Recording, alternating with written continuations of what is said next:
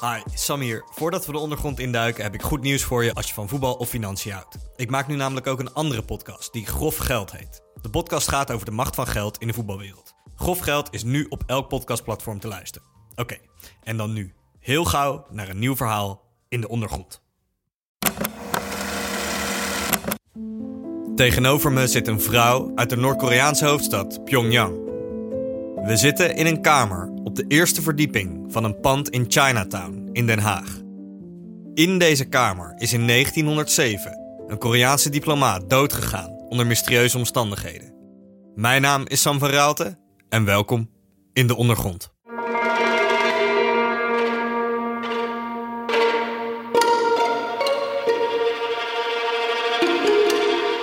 Dit verhaal begon voor mij in 2017.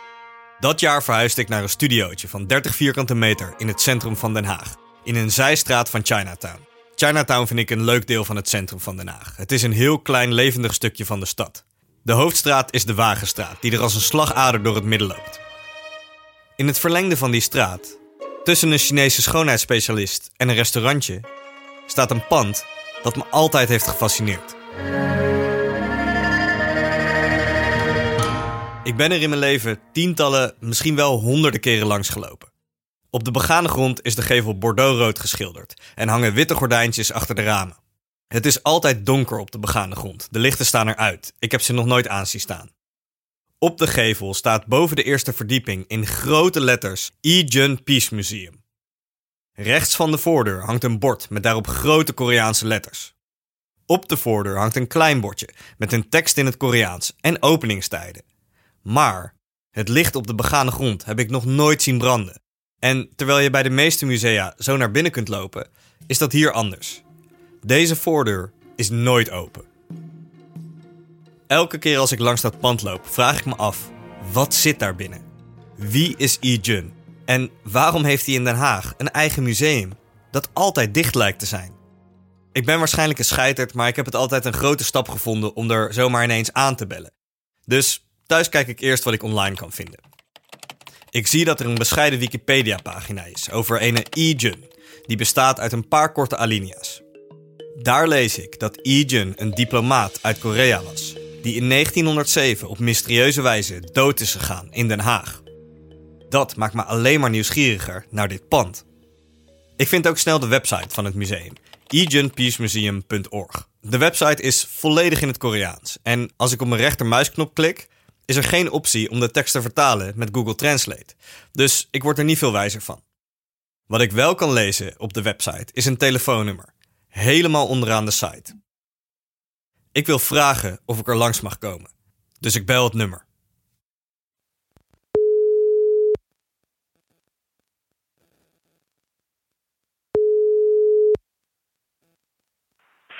Ijun Peace Museum. Hallo, dit Hallo. is Sam van Raalte, aangenaam. Ik ben heel eh, geïnteresseerd in uw eh, museum. Spreekt u Nederlands trouwens? Eh, ja, maar een klein beetje, maar Engels is beter. I live in The Hague. I make podcasts and I live very near to the Yeyun Peace Museum. And I've, wa-. I, I've walked by thousands of times maybe and I've always found it really interesting and I'm curious to know what the museum is about. So my question is if I could come by with a microphone and get a tour of the museum to understand what the museum is for. Yeah, microphone, what do you mean? Yeah, Do you want to record? Yes, if that's possible, just to Uh, make no, a uh, not not uh, not uh, not possible. Uh, most uh, they uh, look around themselves. May I ask you what is your profession? Usually, I am a sports journalist. I make football stories, I see. but I also like to make other stories. And yeah, I'm just curious about the museum. I want to tell the story of the museum, if if that's okay. Yeah, uh, that's that's good. That's good. But uh, anyhow, you are uh, a kind of uh, journalist Yes. for sport. Yes. That's correct. Yes, that's correct. I see. Okay, when uh, uh, we must make appointment in that case, and then uh, you can have some, uh, yeah, have question, and then I can answer. Oh, that that sounds really good. Would it be possible for me to come by today, for example? today, today uh, it's not possible. Okay. Maybe uh, next week, not possible. Oh. After next week, you may ask something, and then I can answer. Yeah, that sounds good. That's because you are always there. Yes, Sounds good. good, good. Okay, sounds That's good. Okay. What, Okay. what what is your name, if I may ask? Lee, All right. All right. Thank you very much, Lee, and I will see you sometime. thank you so much for your uh, uh, calling. All We can see later. All right. I appreciate it. Thank you very much. Okay, bye. Mevrouw Lee vertelt me dat ik langs mag komen. Maar ze kan vandaag niet en de komende weken ook liever niet. Dus na een paar weken bel ik opnieuw. En dan kan ik een afspraak maken. Ik mag langskomen bij mevrouw Lee en haar museum. Om haar te vragen naar het verhaal van Yi Jun. Ik pak mijn microfoon en ga de deur uit. Ik loop nu door de regen, stromende regen, richting het Jian Peace Museum van mijn huis. Het is een wandeling van, nou, denk 10 minuutjes. Eigenlijk vind ik dit soort dingen dus het allerleukste om te doen.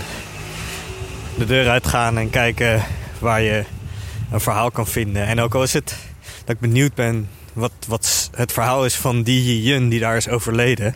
ben ik eigenlijk ook heel benieuwd, stiekem, naar het verhaal van de mensen die dat museum runnen. Zoals ik aan de telefoon kon horen. In ieder geval spreekt die vrouw liever Engels dan Nederlands. Echte Koreanen. Niet hier geboren en getogen waarschijnlijk. Ja, stel ik me dan zo voor dat zij haar leven heeft gewijd aan dit museum. Hoe is dat zo gekomen? En hoe ziet je leven er dan uit? Oké, ik kom nu aan bij het Jian Museum en ik staat hier pushbell, hearing sound, push door. Aan het wachten. Okay? I will open the door. Thank you.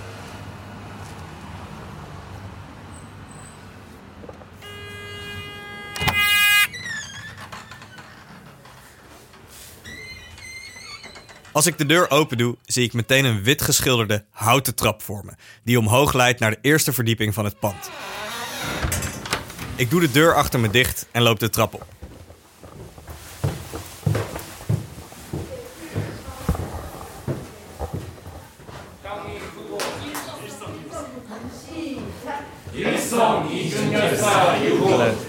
죽는다 하면 무엇을 의미한가? 살아도 살지 아니하겠고 죽어도 죽지 아니함이 있으니 살아도 그릇 살면 죽음만 갖지 않고 잘 죽으면 오히려 영생한다. 살고 죽는 것이 다 나에게 있나니 모름지기 죽고 삶을 힘 Boven sta ik op de eerste verdieping, direct in het museum. Het is een kleine ruimte waarvan de muren vol hangen met Koreaanse foto's, illustraties en teksten. Voor een muur staat een kleine vrouw op leeftijd, met een gebreide trui aan en een gebreid hoedje op. Op haar gezicht draagt ze een medisch mondmasker. Tegenover haar staat een groep van acht Koreaanse mensen, die op het moment dat ik binnenkom gezamenlijk een tekst opzeggen. De kleine vrouw stelt zich aan me voor als mevrouw Lee en gebaart me dat ik op een uitklapstoeltje kan gaan zitten, terwijl ze de groep Koreanen rondleidt. 일본이 강제로 불법으로 한 것이 ik ga braaf zitten. Haar man, meneer Lee, is er ook. Hij heeft een gebreid vest aan en brengt de Koreaanse bezoekers één voor één een bakje thee. Hij loopt met kleine stapjes. Ik schat dat hij in de tachtig is. Meneer Lee geeft mij ook een bakje thee. Ik geef hem een tientje, de entree voor het museum. Hij accepteert het en gebaart dan dat ik achter hem aan moet lopen. Meneer Lee gaat voorzichtig de krakende trap op, richting de tweede verdieping.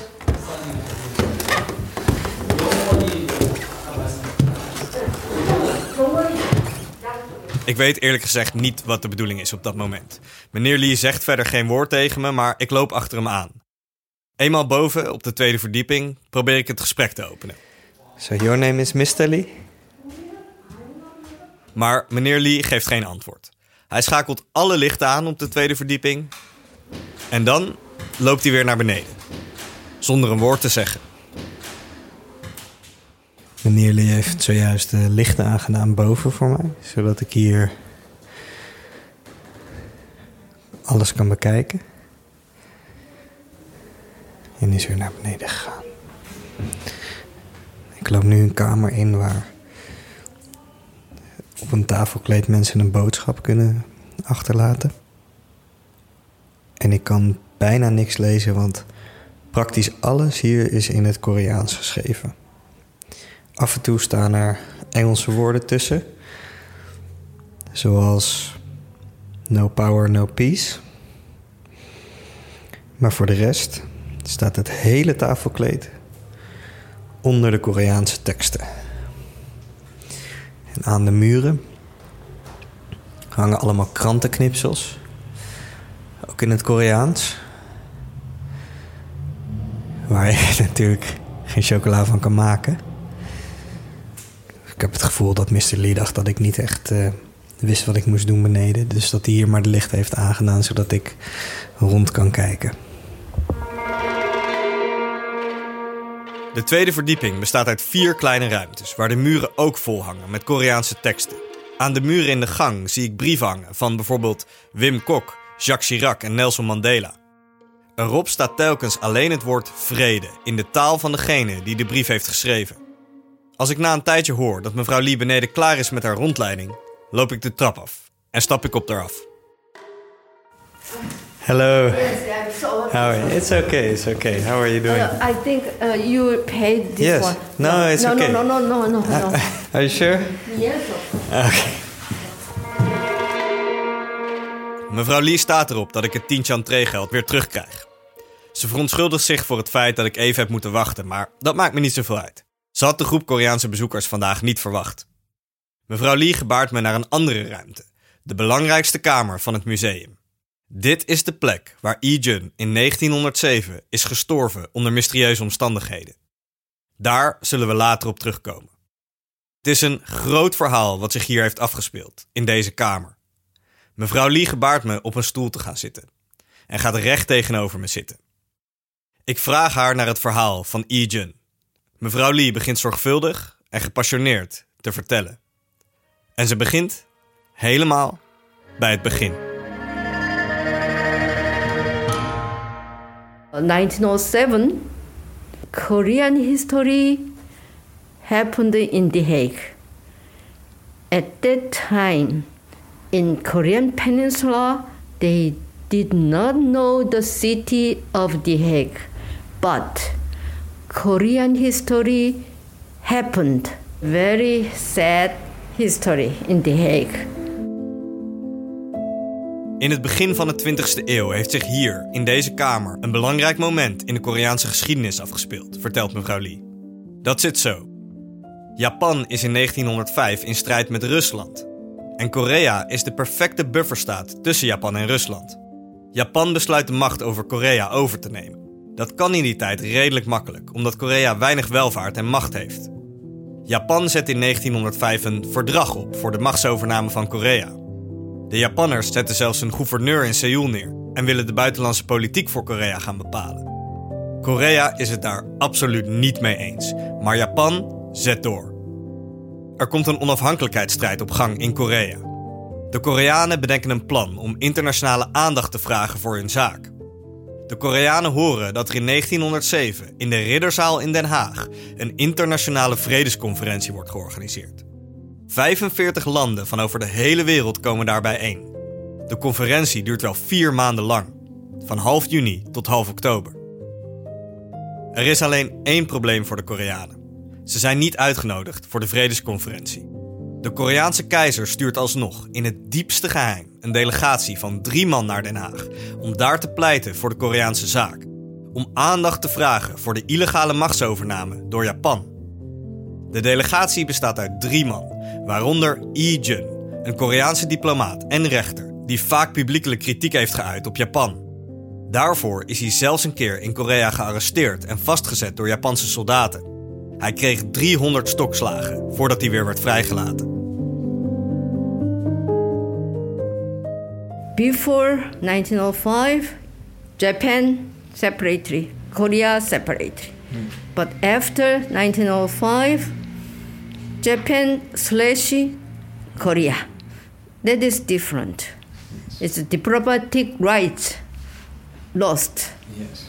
Korea dispatched three delegates to attend the peace conference to explain the situation of Korea and uh, how they did by Japan. Lee-jun en zijn collega's leggen een lange reis af vanuit Korea. Ze pakken de Trans-Siberië Express en reizen vervolgens via Moskou, Berlijn en Brussel naar Den Haag. Ze doen maanden over de reis.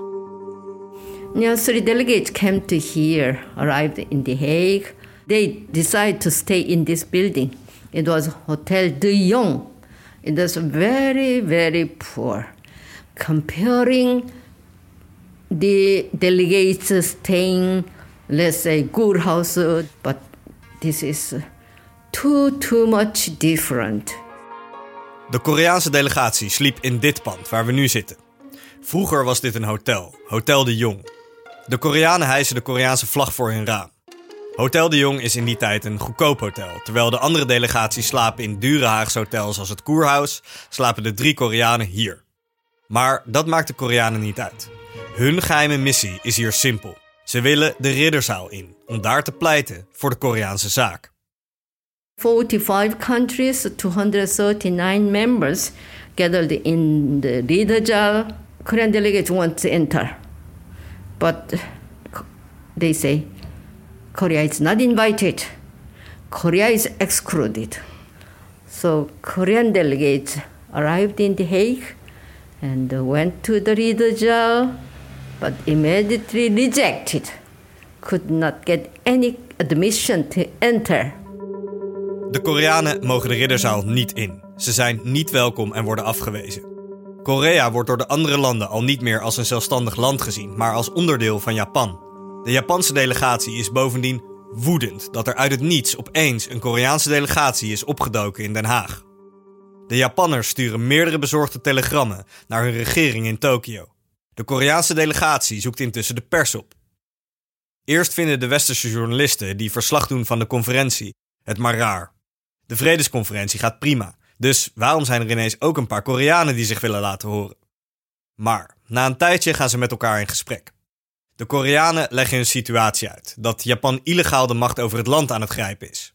Ze geven een speech die indruk maakt op de journalisten. Er wordt over de Koreaanse zaak geschreven in de pers. De Koreaanse delegatie krijgt aandacht in de Europese media. And then continually they made interview, long interview. And then they put in the newspaper 5th of July with the Korean delegates photos.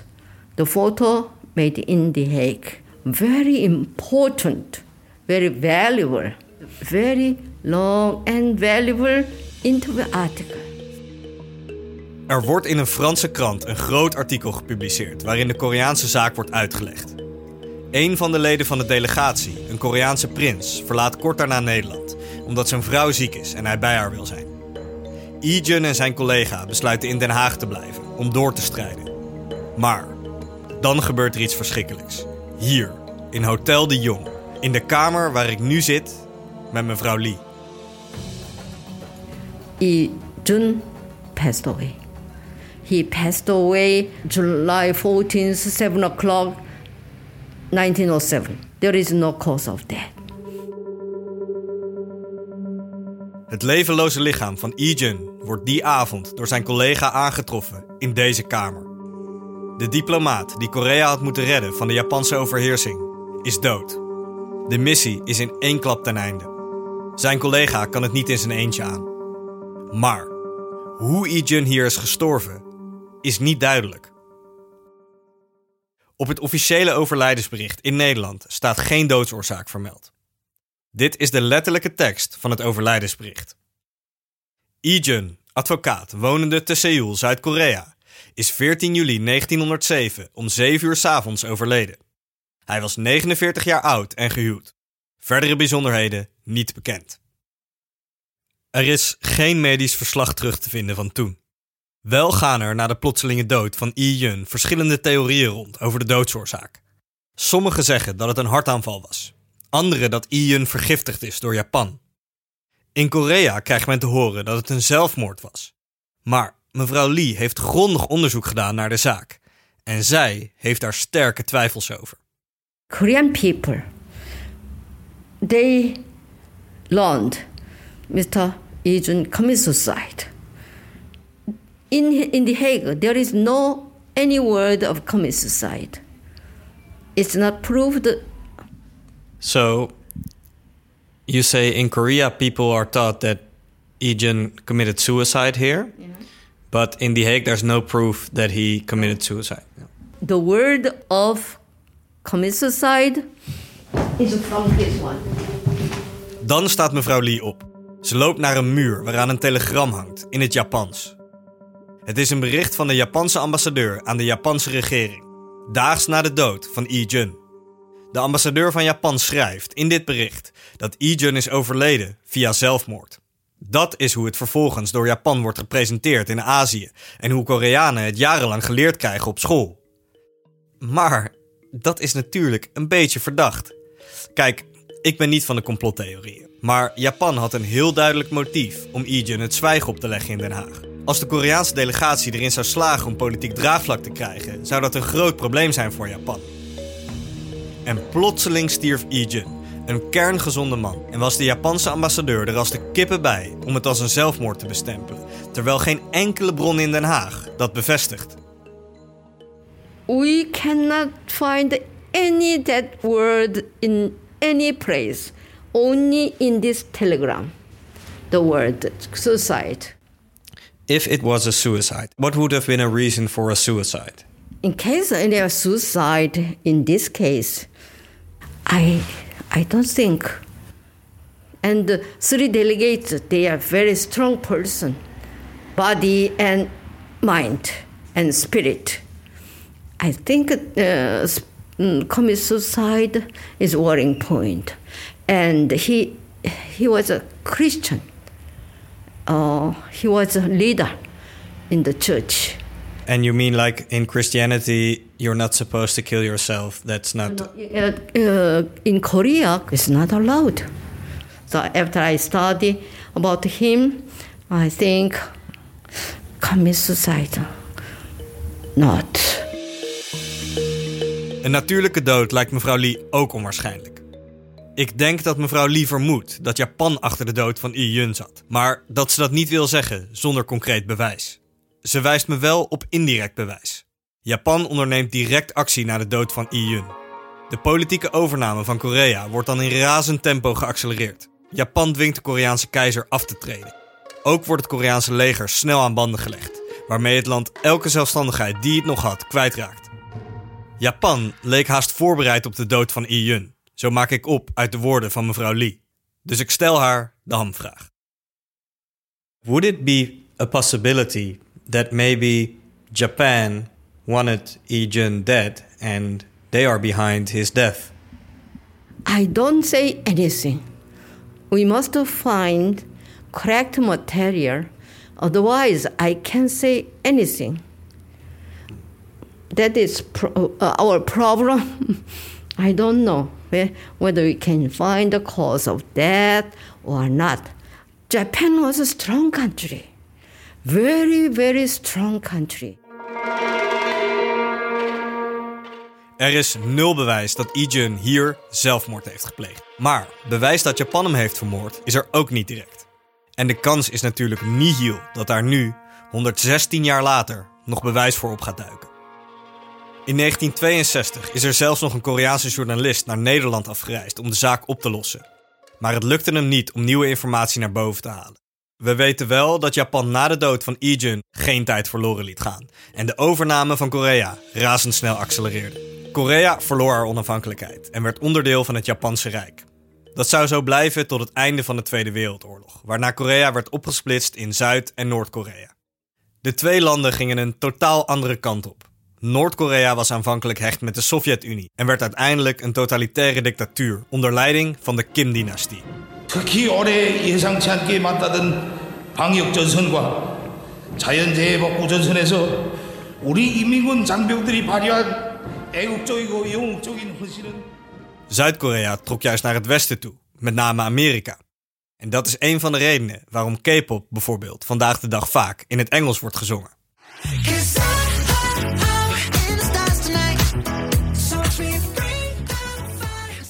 Ondanks de totaal verschillende kanten die beide landen op zijn gegaan en het feit dat ze officieel nog steeds in oorlog met elkaar zijn, is Ijun tot op de dag van vandaag in beide landen een symbool voor de Koreaanse onafhankelijkheidsstrijd. Hij is nu een martelaar voor Koreanen, een held. most respectable person from South Korea, North Korea. At that time, it was one, but maybe North Korean more. But you know why? He was born actually in North Korean part. In North Korea, mm, made one mm, film about him. In this museum, we had guest visitors from North Korea. Wow, that's that's very interesting. Yeah, very interesting. We also very welcome. Very welcome. Ijun is een held in zowel Noord- als Zuid-Korea. Mevrouw Lee vertelt dat zijn verhaal in alle Noord-Koreaanse schoolboeken wordt verteld. Ze zegt ook dat dankzij haar onderzoek niet meer overal staat dat hij zelfmoord heeft gepleegd. Er staat nu dat Ijun is gestorven voor zijn vaderland. Wat de opties openhoudt voor andere scenario's, zullen we maar zeggen. En dan vraag ik mevrouw Lee waar zij en haar man eigenlijk zijn geboren. Tot dat moment ben ik ervan uitgegaan dat dat Zuid-Korea was. Maar toen mevrouw Lee werd geboren, was het land nog één. Actually, we were born in North Korea part. Wow, that's that's uh, interesting. I, I think I have never met someone yet that I was born in North Korea. Can I ask which which city or which town in North Korea are you from? Uh, I am from near Pyongyang. And did you grow up there? Only eight years old. What does it mean for you that, of course, Korea was separated into two different countries, and that's still the case today? Do you hope that one day Korea will be one again? Absolutely must do. Absolutely must do. It's very uh, unhappy matter. Mevrouw Lee en haar man komen oorspronkelijk uit wat we nu Noord-Korea noemen. Ze is op haar achtste naar Zuid-Korea verhuisd, kort nadat het land was opgesplitst na het einde van de Tweede Wereldoorlog. Als ik doorvraag over die tijd, de splitsing van Noord- en Zuid-Korea, merk ik dat ik mijn boekje te buiten ga. Hier heeft mevrouw Lee het liever niet over. And yeah, that is not uh, related this uh, this museum. Maar als ik het gesprek dan weer breng op hoe mevrouw Lee en haar man in Nederland terecht zijn gekomen, bevalt dat haar wel. Yes, that's a very good question. We came here in 1972. At that time, Korea, the economics level, bottom. We Korean food, most main food is rice. We had not enough rice to prepare the dinner. In die barre tijd bedenkt de Zuid-Koreaanse overheid een economisch plan. Het land had geen producten om te exporteren, geen fabrieken om te produceren. Dus ze gingen samenwerkingen aan met het buitenland. Meneer Lee kon voor de overheid werken in Nederland. Mevrouw Lee werkte als lerares en ging al snel met hem mee. Ze kwam in 1972 naar Nederland. Meneer en mevrouw Lee organiseren in 1991 in de Kloosterkerk in Den Haag een herdenking voor Ijun, waar 700 Koreanen van over de hele wereld naartoe komen. Er is dan zelfs een Koreaanse televisiezender bij. Mevrouw Lee duikt dan in het Nationaal Archief in Den Haag om zoveel mogelijk informatie te verzamelen over de dood van Ijun. Ze komt erachter in welk pand hij is overleden. In de jaren 90 zit er een biljartpaleis in dat pand. Meneer en mevrouw Lee weten er beschikking over te krijgen om een museum te beginnen. In 1995 opent het museum. En sindsdien komen meneer en mevrouw Lee hier elke dag, behalve de zondagen. Ze wonen in Amsterdam, maar pakken zes dagen in de week de trein naar Den Haag om hier mensen over E-Jun te vertellen. Ze zijn inmiddels op leeftijd, maar nog steeds de enige die hier rondleidingen geven. De voordeur van het museum is altijd dicht. Bezoekers moeten aanbellen, omdat het museum in het centrum van Den Haag ligt. En mevrouw en meneer Lee anders te veel te maken krijgen met willekeurige mensen die van de straat naar binnen komen lopen, terwijl ze hier niks te zoeken hebben. Ik kan me voorstellen dat ze daar op hun leeftijd geen zin meer in hebben. Er komen vooral Koreanen langs. Op sommige dagen, zoals vandaag, kan er zomaar een grote groep Koreanen binnenkomen. Maar, zo vertelt mevrouw Lee, er zijn ook dagen waarop er niemand binnenkomt. Toch zullen zij en haar man hier blijven komen om het verhaal van Ijun te vertellen. We must keep, we must preserve, most important education. That's very important. youngsters they must study in this building. This sad, sad story, but there is meaning. You said you were in your 80s now, your your husband as well. So when you stop guiding the museum, who will who will do it? For that matter, I think, uh, don't worry, don't worry. I think uh, it's not necessary to worry. S- someone will be the guide. Yeah, anyhow, it's okay. no problem. I've walked past this uh, museum so often and I've always wondered, you know, what's in there. And then I saw like the the door and the, the doors of course it's not open so you have to ring the bell and I was always curious to know what the museum was about. So for me it's great that I can now sit down with you and and talk with you and hear the story. Yeah, I want to thank you very much for letting me hear the story of your museum of Ijun and you as well. Thank you. Welcome, welcome. Is there something I did not ask that you think that's also important for the story? It's enough. it's enough. Much enough. Okay. I want to thank you very much for taking the time for me. It was great. Thank you so much. You are coming and you are recording. I hope you are arranging, and then finally, uh, maybe you can inform to the public. Dus hierbij de podcast voor het publiek. Na ons gesprek staat mevrouw Lee erop dat ik een boodschap achterlaat in het gastenboek. Dan loop ik de trap af, terug naar de uitgang. Ik doe de deur achter me dicht en sta weer op straat, in Chinatown in Den Haag. Of de Japanners achter de dood van Jun zaten, zullen we waarschijnlijk nooit meer te weten komen. Maar ik vind het mooi dat meneer en mevrouw Lee hier in Nederland een museum hebben opgericht om zijn verhaal te vertellen. Ik hoop dat als ze ooit te oud worden om rondleidingen te geven, iemand anders het stokje van ze overneemt. En mocht je ooit in het centrum van Den Haag zijn, dan raad ik je aan er gewoon aan te bellen. Ik was daar te scheidrig voor en heb eerst gebeld, maar als je aanbelt, weet ik zeker dat mevrouw Lee je met alle liefde zal ontvangen. Ik denk dat ze het geweldig zou vinden. Dit was het verhaal van Yi Jun. Over het volgende verhaal in de ondergrond kan ik je alvast verklappen dat het gaat over een Armeense rapper in Los Angeles. Geniet je van deze podcast? Vergeet hem dan niet te volgen in je podcast-app, lekker veel sterretjes te geven en je kunt je zelfs abonneren op de nieuwsbrief in de show notes.